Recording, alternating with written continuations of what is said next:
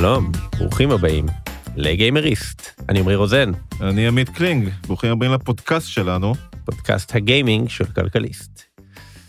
אה, ממש אה, רגע לפני שהתחלנו להקליט פה, אה, הסתכלנו על אה, סרטונים מהפארק אה, פארק נינטנדו החדש שפותחים ביפן.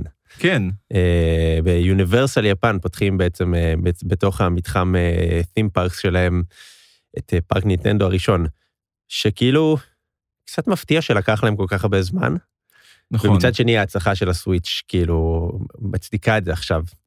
כן, אתה פשוט באמת גם רואה עכשיו, נגיד, אה, שזה בערך הפארק היחיד שנפתח במקום להיסגר, אתה רואה שעכשיו, ממש לא מזמן, נגיד סגה, קיפלו בעצם את כל אה, אופרציות, מחוץ ליפן זה קצת פחות מוכר, אבל בעצם ביפן חלק מאוד גדול מהעסקים של סגה הם ארקיידים וכל מיני מכונות מזל ודברים כאלה, מאוד, סגה סמי עכשיו, הם בעצם היה מיזוג של שתי חברות בעניין. כן. והם סגרו את אה, כל פעילות הארקיידים שלהם, מכרו אותה. כן, עכשיו זו חברה שהייתה כאילו ב-nineties הייתה אחד השמות הכי גדולים בגיימינג, והיום מחוץ ליפן נשאר מהם, הם נשארו בעיקר זיכרון אה, נוסטלגי לא, של... תראה, הם אה, גם, הם עדיין, הם עדיין סטודיו. עדיין סטודיו, עדיין יוצאים משחקים של סוניק, המותג הכי גדול שלהם, אבל כאילו עבר, זה, אתה יודע, הדבר הזה מחזיק על אה, די דלק. כן, יקוזה לדעתי עדיין שייך להם. אני חושב שזה עדיין אה, תת, הסטודיו של אבל אתה יקוזה אומר עדיין שביפן יש להם. ממש, אה, זאת אומרת, זה עוד חלק מהתרבות. תראה, כן, אבל גם ביפן זה כבר צל של מה שזה היה. אני אגב גם רוצה להגיד בהזדמנות זאת שדרימקאסט הייתה קונסולה ממש underrated. אה, לא כן, היה לי אותה, אבל כל פעם שראיתי אותה זה היה אחלה, אחלה משחק. אבל זה איזה קטע, איך, אה, מה נשאר מהקרבות הגדולים ומי שנראים כמו המלכים של, אה, אתה יודע, של, של כל העולם הזה, סגה מול נינטנדו. נכון, אבל להבדיל גם, תראה את נינטנדו, פתאום כשהקרב עבר בזמנו בין אה, סוני למייקרוסופט, היה נראה שנינטנדו בצלילה. הווי יו היה נראה כמו כן, מכה, מכה שהם לא יקומו ממנה, ופתאום הם אה, מתאוששים, אז תשמע, אני לא, לא הייתי נתקע בכזו אופטימית לגבי סגה, אבל אני רק אומר שהקרבות האלה יכולים, ל, ל, כמו שהם יכולים ללכת, הם יכולים גם לבוא פתאום. כן, זה נכון. אה, בכל מקרה, יש משהו, אתה יודע, הם אה, מדברים על הפארק הזה כבר זמן מה, ו- ועכשיו הודיעו שהוא ייפתח בפברואר, ואין ספק, זמן קצת מוזר לפתוח פארק. אה, יש איזושהי מידה של אופטימיות בתקווה שבאמת יגיעו לשם אנשים, אתה יודע, לפחות יפנים. לפחות יפנים. בתור התחלה. כן. וזה קהל צרכני מאוד מאוד נאמן, מאוד חזק. אז אה, אני חושב שגם אם הוא בסופו של דבר, גם אם בהתחלה הוא יתפוס אה, תיירות פנים, אני חושב ש... אני חושב שמה שמעניין ב- כן. בלעשות אה, פארק שעשועים כזה מתכנים של משחק, להבדיל נגיד מדיסנילנד, פה אתה יכול הרבה יותר לתת לאנשים את התחושה שהם נכנסים לתוך המשחק שהם רגילים לשחק, שהם פתאום דמות במשחק, ולא רק שאתה יכול לתת להם את התחושה הזאת, גם ניטנדו מאוד הולכים על הדבר הזה, ו- ולמשל, יש להם רכבת הרים שאתה חובש קסדת אה, מין מסכת AR, משלבת לך אלמנטים ממש דיגיטליים בתוך החוויה. אני, אגב, אגב, שאתה אוסף מטבעות וירטואליים כמו מריו, כן, אני אגב ראיתי איזשהו, איזושהי טבלה, אני לא זוכר האמת את הנתונים בדיוק, אבל שדירגה את המותגים הכי חזקים בעולם אה, לפי זיהוי. ואני חושב שיש סיכוי שפוקימון היה מספר אחת בעולם, פוקימון נכון? מספר אחת בעולם. כן. יותר חזק מפועדו ויותר חזק ממיקי מאוס, נכון. ומריו גם שם איפשהו למעלה. מריו איפשהו בטופ שלוש או חמש, כן. אה, פוקימון זה המותג הכי מזוהה בעולם. כן. מה אה, תגידו על זה? מעניין אגב מה מערכת היחסים של המותג הזה בתוך הפארק, האם הוא מיוצג או בגלל שזה תת של The Pokemon Company. אה, תראה, פוקימון זה של נינטנדו. כן, אבל אה, יש להם קצת מיתוג קצת נפרד. אני מציע שניסע לשם ונבדוק את זה. מה אתה אומר? אנחנו נשמח. אנחנו אה. נשמח לנסוע. אה, טוב, אני הולך להיות לנו קצת פרק קצת אקלקטי היום בפודקאסט, אבל יש המון אה, דברים קטנים ומעניינים לדבר עליהם. וגם, וגם דבר אחד שהוא קצת יותר גדול, ונגיע אליו, ו- ו- ונתכנס קצת לעניין של אה, נגישות במשחקים. כן, על כל, על כל ההיבטים, זה כולל קצת יותר פרמטרים משהייתם חושבים אולי במבט ראשון. אבל אני רוצה לפני זה להג... לדבר על נתון מאוד מעניין שראיתי, והוא אה, מחקר של אה, סטטיסטה. כן. שבחנו בעצם אוכלוסיות אה, בוגרות, זאת אומרת מ-18 עד 65, ללא קשישים, ובדקו באוכלוסיות הבוגרות האלה אה, מה האחוז שבעצם נחשף למשחקים מהאוכלוסייה הבוגרת. יפה. ושתי המדינות שמובילות את זה הן וייטנאם וניגריה. כן. אה, בווייטנאם משהו כמו 84% מהאוכלוסייה הבוגרת נחשף למשחקים, בניגריה גם משהו כמו 80-79 אחוז. קהלים אה, יותר... אבל אה, לשם השוואה, אתה זוכר מה, נגיד ארצות הברית? אזור ה-60, גם סין. סין, אוקיי. סין קצת יותר, סין נגיד באזור ה-65, ארצות הברית באזור ה-60. כן, ארצות הברית הטכנולוגית והמודרנית. אה, נכון. כן. אז, אז ישבתי וניסיתי לחשוב מה בעצם מוביל את הפער הזה, כי זה לא שאנחנו שומעים עכשיו על איזושהי פריצה מטורפת בשוק הגיימינג בניגריה, נכון? נכון. אני חושב שהעניין הוא דווקא בשווקים האלה זה היעדר תחרות. כי תחשוב על זה שעם מה משחקים מתחרים, עכשיו, כמובן שזה כולל גם באמת הרבה מבוגרים שמשחקים משחקי הייפר קאז'ואל, כל מיני קנדי קאז' וכיוצא בזה. אבל בארצות הברית המשחקים האלה מתחרים על תשומת הלב שלהם עם נטפליקס ועם אמזון פריים ועם הולו אה, ועם כן. הקייבל טיווי כן, יש המקורי. את הציטוט היפה של אה, ריד הייסטינגס, המנכ"ל ומייסד של נטפליקס, שאמר שהתחרות שלהם היא לא בהולו או דיסני פלוס, אלא גיימינג. בדיוק, ולעומת זאת, מדינות כמו ניגריה, אה, מדינות כמו וייטנאם, מ- ניגריה, אני חושב, המדינה הכי טכנולוגית באפריקה כרגע. כן. הכי מתועסת. שם בעצם... לא רק מתועסת, אלא היא גם סוג של האב אה, הייטקי כן, באפריקה. נורא נורא מגניב. אבל מה שמעניין שם זה המון, אני, אני, שוב, אני כאן קצת בספקולציות, כן? אבל אני משער שהרבה מאוד מהאוכלוסייה הבוגרת שם, בעצם כשהם הגיעו אליהם סמארטפונים זולים, כן. זה היה המפגש הדיגיטלי הראשון שלהם. זאת אומרת, יש שם קהלים שהיה להם סמארטפון לפני שהיה להם מחשב. זאת אומרת, לנו זה נראה קצת קונטר-אינטואיטיבי, כי... אתה, אומר קהלים, אבל שוב, אני איתך פה בספקולציות, אני מניח שזה יותר מקהלים, שזה הרוב. כן, הרוב, לגמרי. זאת אומרת, העניין הזה של מחשב ביתי הוא, הוא לוקסוס לעשירים גדולים שם. כן, או למעמד הביניים העירוני, כן. אבל סמארטפונים, אה, החדירה שלהם היא כבר אה, הרבה יותר מזה. וזה... שוב, כן, אני, אני רק רוצה להדגיש שזה באמת הכל בספקולציות שלנו על הנתון הזה, אבל אני לא ממש יכול לחשוב על הסבר אחר.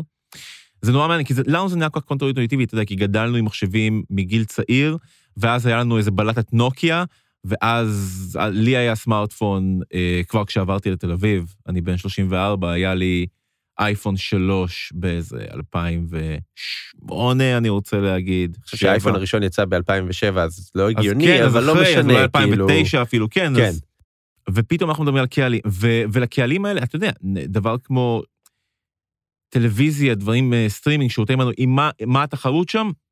אני מניח שבעיקר יוטיוב, כי נטפליקס זה הוצאה חודשית של הצרכן הממוצע שם, אין איך או אין עניין לעשות אותה.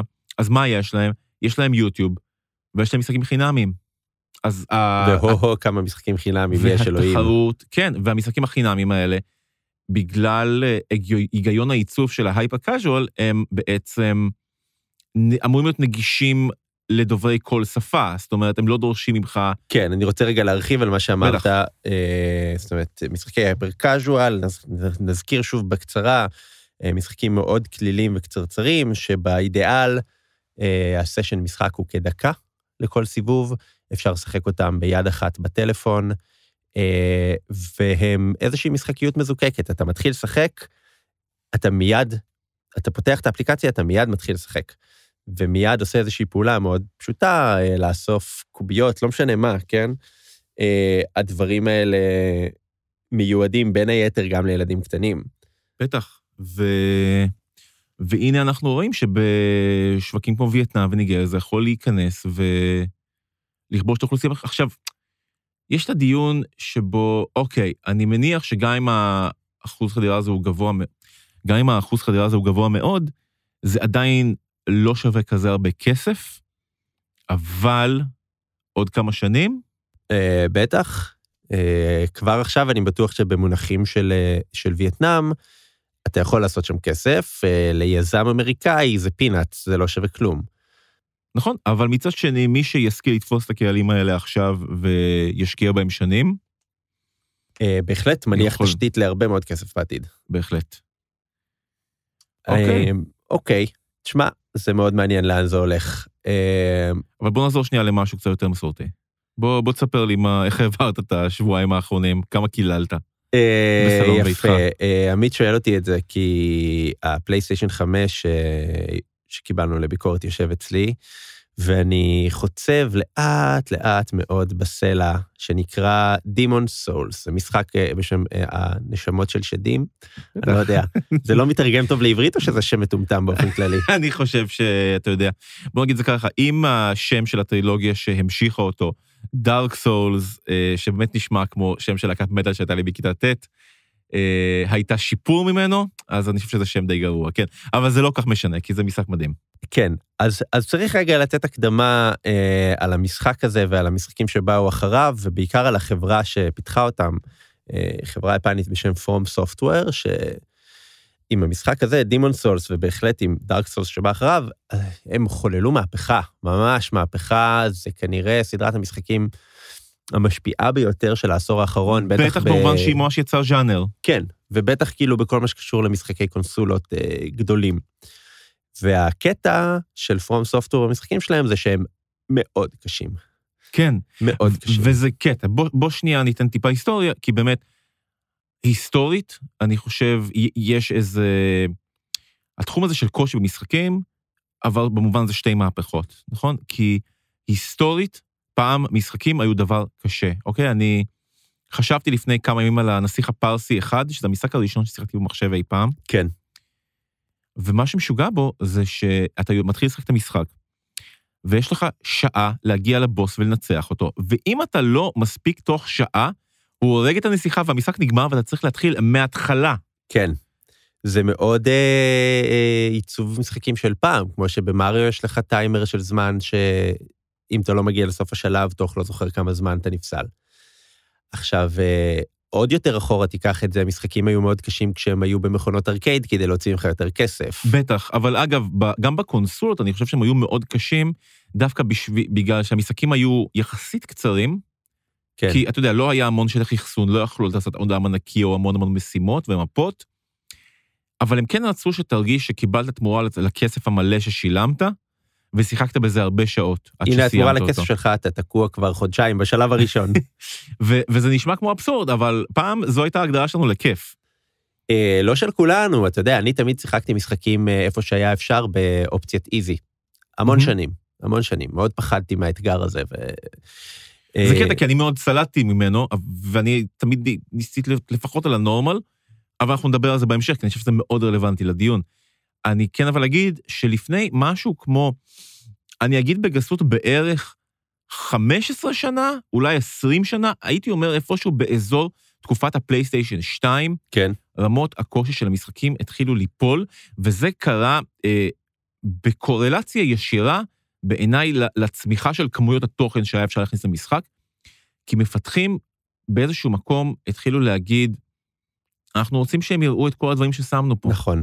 אנחנו רוצים שהם יגיעו לסוף ויגיעו לבוס ויגיעו לסיפור שקורה במערכה השלישית. כן, יש, יש כמובן עוד המון סיבות של אה, לפנות ליותר קהלים ולתסכל פחות, וגם למכור יותר משחקים בסופו של דבר. וגם, אה, אתה יודע, התעשייה גדלה, למדה, יצרה איזה שהם סטנדרטים לאיך משחק מתנהג, מרגיש. הבינה יותר טוב עקרונות של דיזיין, למשל, אה, שאתה לא צריך לתסכל את השחקן שלך לחינם, שאתה יכול לתת לו, אם הוא נפסל, להתחיל משתי דקות אחורה ולא עשר דקות אחורה. נכון, ואז אנחנו מוצאים את עצמנו בעצם באמת לפני משהו כמו עשר שנים, עם י- המון משחקים מאוד קלים, ואני נכון. זוכר שאותי זה אישית זה ממש, ממש עצבן. שגם באיזשהו מקום כל המשחקים מרגישים באותה דרגת קושי. אתה כזה, אתה מסתובב, אתה לוחץ על הכפתורים, הכל קורה פחות או יותר אתה כמו תמיד שהתכוונת. מתחזק באיזושהי עקומה יחסית, אה, יחסית קבועה. אני מדבר הרבה על משחקי עולם פתוח כאלה סטנדרטיים שבאמת כבר יצאו מכל החורים.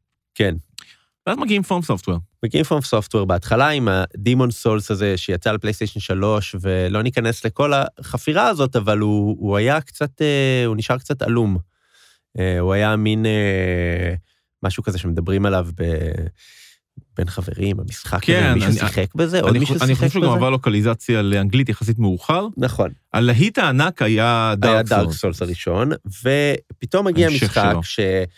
אה, כשאתה נפסל בו, אתה יכול לחזור עשר דקות אחורה אחרי התקדמות מאוד קשה. כל מפגש באויב הכי פשוט, אם אתה לא לוקח אותו ברצינות, ייגמר במוות. אמ, ויש לזה עוד רבדים ו- ועוד משמעויות, והדבר הזה תפס אנשים בצורה יוצאת דופן. אנשים שמשחקים דארק סולס ואנשים שאוהבים דארק סולס בכלל, אתה יודע, צוחקים עליהם שהם סוג של קאט, שזה... אה, כת מזוכיסטית. כן, אבל, אבל יש שם... למה? יש שם חיבור רגשי, זה, זה מפעיל אנשים, זהו, זו אז אני, חוויה. אני, רוצה שני, אני רוצה שנייה לשאול אותך. אתה בתור אה, מומר יחסית חדש אה, מהשנה, שנתיים האחרונות לקראת הדארק סולס, עדיין, אם אני אשים אותך עכשיו מול רמת הקושי הישנה של הנסיך הפרסי, או של קראטקה, אתה ת... עזוב את זה שזה משחקים שמאוד התיישנו מן הסתם, אבל אתה תתייאש מהרמת קושי ואתה לא תרצה אותה, היא תמצא אותה מתסכלת. מה בקושי של דארק סולס כן עשוי טוב לעומת הקושי ההוא שהיה מתסכל לשווא? יפה, אז אתה יודע, אנחנו, זה מה שדיברנו, זה מגיע בנוף משחקי מאוד קל, ופתאום הבחירות האלה, ככל שאתה מאפשר לעצמך זמן עם המשחקים האלה ו- ומנסה להיכנס לראש שלהם, אתה מבין עד כמה כל בחירה שם היא בדיוק, אבל בדיוק מה שהסטודיו רצה לעשות. ואיך הדבר הזה אה, מנסה להעביר אותך חוויה רגשית באמצעות הקושי הזה, אוקיי? אה, ואני משחק בדימון סולס הזה אה, כבר משהו כמו שבועיים, התקדמתי מעט מאוד. אני בעיקר מת. אבל פתאום יש רגע שיש איזה קטע ששיחקת אותו איזה חמש פעמים, וכל פעם אתה מת תוך שנייה, ואתה אומר, אין שום סיכוי, המשחק הזה מעפן, אני לא יודע מה עושים פה, ופתאום הצלחת. ואז הגעת לעוד אויב אחרי איפה שהיית, וכמובן שמטת תוך שנייה, מהמם. ואז פתאום גם אותו הצלחת. וזה משהו סיזיפי, כן?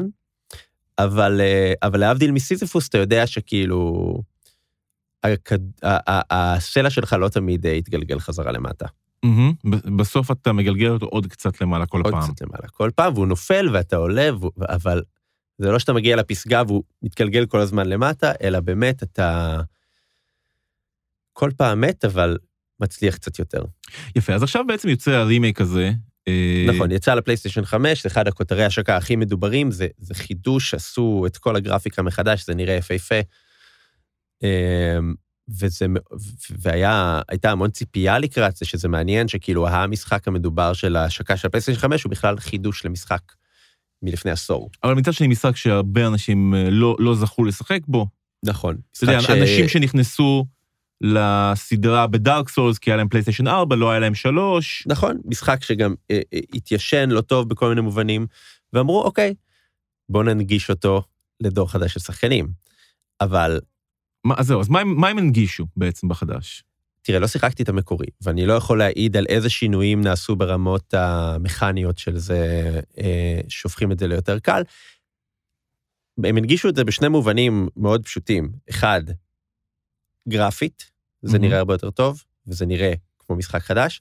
ושתיים, עצם זה שאפשר לשחק בזה היום, כי למי יש פלייסטיישן 3 בבית וילך וישיג עותק של המשחק הזה. בטח. אז, אה, אז הנה, בואו קנו ו- וצחקו בכיף כל מי שרק רוצה. אמ, וכמו בערך כל משחק של החברה הזאת, גם המשחק הזה עורר שוב דיון על למה הוא כל כך פאקינג קשה. ולמה לא נותנים את מה שדיברנו עליו ושהיה פעם ושאני נורא אהבתי וכבר לא עושה אותו, מצב אה, קל. רגע, אתה פעם נורא אהבת ועכשיו אתה כבר לא עושה כי המשחקים נהיו קלים מדי? כי משחקים נהיו קלים מדי, כי הבנתי שאני רוצה לאתגר את עצמי, וכאילו בתור ילד זה הרבה יותר לחיץ אותי, משחקים. מהמם. אוקיי, אני קצת פחות פחדן היום. אני, אני אגב מוצא את עצמי בסיטואציה ההפוכה הרבה פעמים, שבה אני בתור ילד מאוד סלדתי מהאיזי מוד, זה הרגיש לי כאילו אין אתגר, כאילו מה אני עושה פה, למה אני, למה אני באמת, למה אני משתפן מהאתגר. והיום אני עדיין, אני לא אהנה ממשחקיות באותו אופן באיזי מוד, כי זה לא יאתגר אותי. מצד שני, אני כן מוצא את עצמי לפעמים פוזל למה שנקרא סטורי מוד, כי אני פשוט לפעמים רוצה לראות את הסיפור, כן. ואין לי עכשיו זמן לשים 60 שעות בלהשתפר, אני אומר לעצמי, מה אם תרוץ על זה ב-20 שעות ופשוט תראה את סיפור? ואתה יודע מה, אף פעם לא עשיתי את זה, כי בסופו של דבר, בשבילי אלה יהיו 20 שעות מאוד לא מספקות. נכון. אני מעדיף אה, לראות שליש מהמשחק ולעבור לאיזה משהו אחר, ולא לסיים את הסיפור, ומקסימום לקרוא את הסוף בוויקיפדיה או משהו? או לראות זהו, את יודע, play? יש לי חבר שאמר לי, את רוב המשחקים אני רואה ביוטיוב. כבר לא כל כך משחק, כי אין לי כל כך זמן, אבל אני רוצה לראות את הדבר הזה. אז אני פשוט רואה מישהו עושה run של זה, בלי יותר מדי הסתבכויות. אתה רואה, מישהו עושה את המשחק. תשמע, אני עדיין לא... זה עדיין לא משהו שאני נהנה ממנו, אני יותר ויותר מבין אותו, אני עדיין באופן אישי לא נהנה ממנו. אבל בוא נחזור שנייה לדיון. כן. כן. אז, אז, אז אוקיי, אז בעצם החברה הזאת שעושה את הרימייק של, של, עבור From Software, נכון? לקחה את הקוד המקורי, בנתה אותו מחדש, כן, איזשהו סטודיו חיצוני שבעצם ביצע כן, את זה. אבל בוא, בוא לא ניכנס לזה, כי זה נראה לי פחות מעניין. בוא, בוא... אוקיי, לוקחים משחק מ-2009, בהרבה מובנים הוא מרגיש עדיין כמו משחק מ-2009. אה, קצת קשה לי להסביר את זה למי שלא משחק, ו- וזה נשמע קצת אמורפי, אבל אתה רואה כל מיני החלטות שכבר לא עושים היום. אה, ועדיין מישהו ישב והחליט מה משנים, מה לא משנים, מה מוסיפים, מה לא מוסיפים. על, על מה מהחזון המקורי אנחנו מחויבים לשמור ועל מה פחות. והייתה את ההחלטה שאיזי מוד זה לא משהו שנכנס לפה הביתה. נכון. כי אמור, זה יותר מדי הופך על הראש את החזון המקורי של פרום סופטוור. נכון. עכשיו גם תשאל כל uh, מי שאוהב את המשחקים האלה, ובכל סבב קודם של המשחקים, שיצא משחק כזה, ואמרו, רגע, רגע, למה אתם לא נותנים לי איזי מוד? אני גם רוצה לחוות את המשחק הזה, ואני גרוע במשחקים. והם יגידו, זה המשחק, הקושי הוא המשחק, זה החזון של החבר'ה האלה, ואם תשנו את זה, זה לא המשחק, זה משהו אחר שאין לו זכות קיום. וזה אמ, נכנס למקום מאוד מעניין שקורה עכשיו במשחקים. אה, בשנתיים האחרונות, בשנה האחרונה בטח, פתאום יש אה, ביותר ויותר משחקים בתפריטים מה שנקרא accessibility options, אה, אפשרויות נגישות. וזה, בתור התחלה זה משנה קצת את השיח הזה על אה, קל, קשה אה, ונורמל שהיה פעם. כן. אוקיי? זה לא זה. זה לא אומר, הנה שלוש דרגות לשחק את המשחק, זה אומר, יש פה חוויה, אוקיי? אתה רוצה לחוות אותה, אנחנו רוצים שתחווה אותה, והנה כמה דברים שאתה יכול לשנות כדי שתוכל לחוות אותה בתנאים שלך. עכשיו, יש כמובן את הדברים האלה באופציות נגישות, שנראה לי שאף אחד לא מתווכח עליהם, נכון? זאת אומרת, לאף אחד זה לא יפריע שיש אופציה לעשות כתוביות גדולות, אוקיי? מישהו... יש לו- מצב ל- לעיוורי צבעים. כן, זה מסוג הדברים שכולם יגידו, סבבה, אוקיי? כן. אה, משנים את הקונטרסט בשביל עיוורי צבעים, מי שקצר אה, ראייה מגדילים בשביל הכתוביות, על זה אין מחלוקת. נכון. איפה בעצם מתחילים הוויכוחים? אז אני רק, אני רוצה להקריא לך רגע ציטוט של אה, מאט תורסון, אה, מפתח משחקים אה, שאני מאוד אוהב, שעשה משחק מדהים בשם סלסט. וטאוורפול? נכון, וטאורפול ו- ועוד ועוד, אבל סלסט, אני מספר, אה, אני מציין אותו, כי סלסט הוא משחק בבסיס מאוד מאוד קשה. נכון, אני משחק בו עכשיו, באמת פעם ראשונה, ואני באמת מצליח לשרוד, יש לי, בנגלה אחת יש לי הזדמנות לעבור בו שלושה מסכים, כן. ואז אני מתייאש וחוזר עליו אחרי יומיים. ו- הוא נפלא. ומה שהם עשו שם, הם נתנו לשחקנים בתפריט נגישות הזה, אפשרות לשנות בערך כל חוק של המשחק, כולל להיות בלתי פגיע, ואוקיי, אז תעשה מה שבא לך, תיפסל, תשחק, תהיה גרוע בזה ועדיין תוכל לעבור את המשחק. אה, והוא אמר שנגישות, המשמעות של נגישות היא להגיש אה, אפשרויות נוספות שיסירו חסמי כניסה, ויאפשרו לאנשים עם מוגבלויות אה, לקבל את החוויה, the intended experience, כן? מהמם. כאילו, החוויה שהם אה, קיוו להעביר. אה, זו המטרה, ולא לקחת מהם את אותה חוויה, את אותו intended experience, אוקיי? אה, בעצם... והוא מקביל את מהמם. זה, שנייה אני אסיים, הוא. אומר, אה, כמו שרמפה לכיסא גלגלים לא הורסת מדרגות, וברייל לא הורס ספר, ככה אה, ה-accessibility options לא הורסים משחק. עכשיו, זה מישהו שעשה משחק מאוד מאוד קשה, שיש... שללא ספק הקושי הוא חלק גדול מפילוסופיית העיצוב שלו. הוא מתחבר תמטית לסיפור שלו, הוא, אתה יודע, יש, אה, מאז שיצא דארק סולס, אוהבים להגיד על משחקים קשים, זה הדארק סולס של ה... ואומרים על סלסט, זה הדארק סול של משחקי הפלטפורמה, שאתה כמו מריו, שאתה צריך לקפוץ וזה. אבל בעצם מה שהוא אומר, זה יש אנשים שיש להם, נגיד, אני לא יודע, דלקות פרקים, אוקיי? כן. אמ, ולא יודע, נגיד מוגבלויות שקשורות ל, לידיים, למוטוריקה, והוא אומר, להם, הקושי של המשחק יהיה להם גם באיזי. כן. נכון? זאת אומרת, האתגר שלהם לשחק באיזי הוא שקול האתגר שלי ושלך לשחק בהארד. הוא, אני לא חושב אני שהוא שקול זה לזה, כמו- כי... לא, אני מפשט את זה כמובן. הם, הם מתמודדים עם אתגר שהוא, אתה יודע, אתה לא יכול להכניס אותו לתוך החוויה, אתה לא יכול להקביל אותו לחוויה של שחקן, אה, אתה יודע, בטח. בלי שום מוגבלויות. הם מתמודדים עם משהו אחר לגמרי. ו... וזה מקום, אני חושב, שם מאוד קל לבוא ולהגיד, רגע, אה, מה, באיזה זכות אתם לא נותנים אה, אפשרויות נגישות במשחק שלכם, בדימון סולס? אה, יש פה אנשים שלא יכולים לשחק בו כמו שהתכוונתם עם השלט אה, בשתי ידיים, ותנו להם לשחק, מה הסיפור כן. שלכם?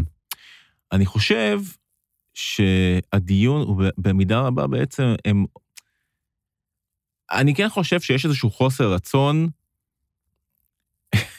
הרי המשחק לא בודק, אוקיי? זה לא, אין לך תו נכה על השלט, והמשחק אף פעם לא יוכל לבדוק האם, האם אתה, באמת יש לך קושי לשחק בו, או שסתם לא בא לך. ואני חושב שכן, בפילוסופיית עיצוב המשחקים שלהם, הם לא רוצים, הם לא רוצים שתעלה ברמפה של הנכים סתם כי לא בא לך. יפה. אבל מתוך ההחלטה הזאת, בהנחה שזו באמת ההחלטה שלהם, הם אומרים, אף אחד לא יעלה ברמפה של הנכים, לא תהיה רמפה גם לנכים. אה, נכון, ואתה יודע, זה דיון שהוא הוא מאוד מסעיר אנשים, אה, ושוב, מעריצי דארק סולס יגידו, אסור לפגוע בחוויה הזאת, ואנשים, כולל, אה, כולל אותו אה, מעצב, שהעלה בטוויטר אה, פוסט שאומר, אם אני הייתי המעצב של אה, סקירו, אחד המשחקים המאוד מאוד קשים של החברה מהמם. הזאת, From Software, ככה הייתי עושה מצב, אה, מצב assist, אה, אוקיי. מצב accessibility. למשל, להוריד את המהירות של הקרבות מהמם. מ-100% ל-50%. זה אותו משחק, אבל יש לך קצת יותר זמן תגובה. אוקיי, יש לך הרבה יותר זמן תגובה, ואתה תראה בדיוק מה האויב שלך בא לעשות, ותפעל. אבל אולי זו האופציה היחידה זאת שלך. אומרת, המשחק- המשחק הוא בסלואו מושן. בעצם, או רק הקרבות עוברים לאיזשהו מהמם. slow motion.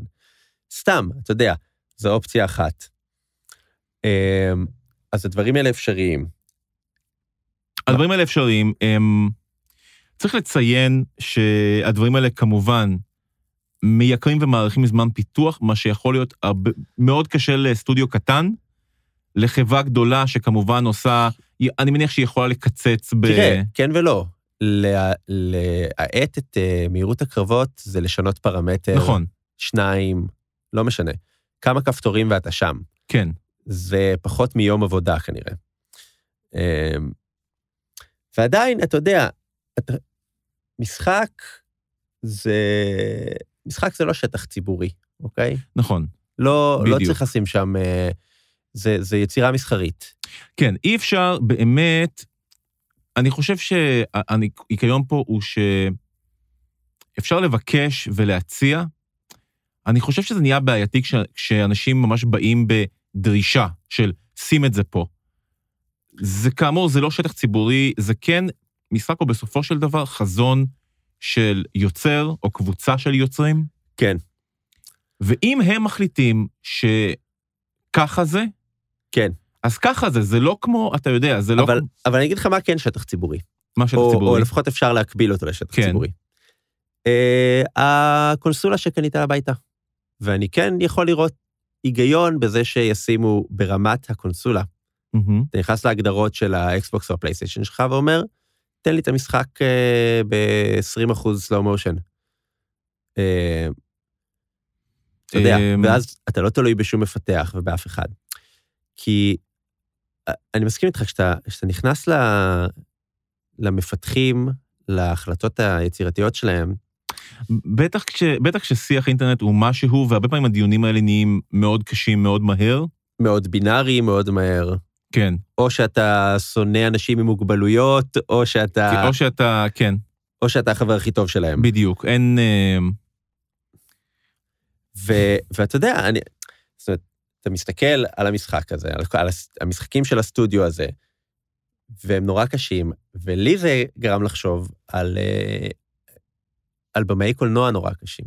למשל, אתה יודע, לארס פונטרר, אה, מיכאל הנקה, בטח. אה, אני הלכתי לראות בקולנוע את האהבה של מיכאל הנקה, אוי ואבוי. אה, מעולם לא ראיתי אולם קולנוע מתרוקן כל כך תוך כדי סרט, חצי מהקהל יצא. אבל זה לא באמת אותו סוג קושי. זה לא באמת אני- סוג קושי, but is it, כי כאילו החוויה, אני אוקיי? חושב- אני חושב שחד משמעית לא, אבל תמשיך. כן, אני אגיד לך מה, החוויה שלי שאני משחק במשחק הזה, בדימון סולס עכשיו, אה, היא חוויה מאוד קשה רגשית. ו- וזה הזכיר לי את הסרטים האלה, כי אה, אתה יודע, אתה, אתה עובר את הסרט והכל רע והכל קשה ו- ואין תקווה, ו- וזה מאוד דומה, וכאילו, לא היית מצפה שעכשיו מיכאל הנקה יעשה גרסה של הסרט אהבה, שבסופו אה, הזקנה מחלימה מהדמנציה שלה, והם יו- יוצאים לירח דבש שני. לא, ממש כאילו- לא, וגם באותה מידה, גם לא הייתי רוצה happy ending mode במשחק. זאת אומרת, אם הסיפור של המשחק הוא קשה, ואם הוא קשה רגשית, שיהיה קשה רגשית, ובזה באמת לאף אחד אין זכות להתערב. אבל אני חושב שזה יותר, אתה יודע, כמו ש... לא יודע, כמו שלא תוכל אה, להגביר אה, את ה-brightness mode בסרט של ארס פונטר שמצולם לך חשוך מדי. כן. ומצד שני, יכול להיות דיסוננס קשה בין, אה, אתה יודע, אה, להסתובב בעולם של אחד המשחקים האלה, לקטוש אויבים על ימין ועל שמאל כמו סופרמן, אתה פשוט לא תקבל את החוויה. וזאת, אתה יודע, בסופו של דבר, זה מה שאני חושב בסופו של דבר, שמי שבוחר לשחק משחק כזה על איזי מוד, והוא יכול, אתה יודע, ושום דבר לא מונע ממנו ללמוד את ההארד מוד, הפסד שלו, פשוט, פשוט בעיה שלו והפסד שלו, והוא, אם הוא חושב שהוא מקבל את החוויה, אז הוא לא מקבל את החוויה. נכון, אבל זכותו לבחור איך הוא רוצה לעשות אינטראקציה עם המשחק הזה. אתה יודע, זה גם זכותו של... אתה יודע, זה כמו- כמו שזכותו של מישהו לראות את הסרט של הנקה על מיוט ולא להבין שום דבר. אני לא מבין למה שמישהו ירצה לעשות את זה, אבל אוקיי. כן. אגב, משחק שהתמודד יפה עם העניין הזה, זה היידיס, משחק שיצא השנה, הם נתנו שם מה שנקרא God Mode, אוקיי? טוב, זה מאוד מתאים לתמה. זה מאוד מתאים משחק במיתולוגיה היוונית, אבל מה שזה עושה, זה נותן לך אה, איזושהי חסינות ל- ל-20% מהנזק שאתה מקבל שם, וככל שאתה מפסיד, החסינות הזאת עולה.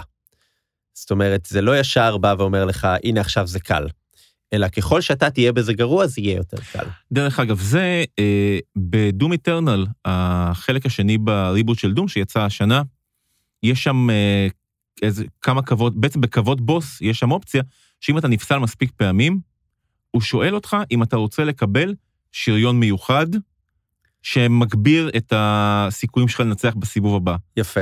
תשמע, אני בן אדם עקשן, אני סירבתי לשריון הזה כל פעם, למרות שזה היה מאוד מפתה. ו... שריון חינם, לא תיקח. כן, ונפסלתי איזה 30 פעם, אבל uh, אבל.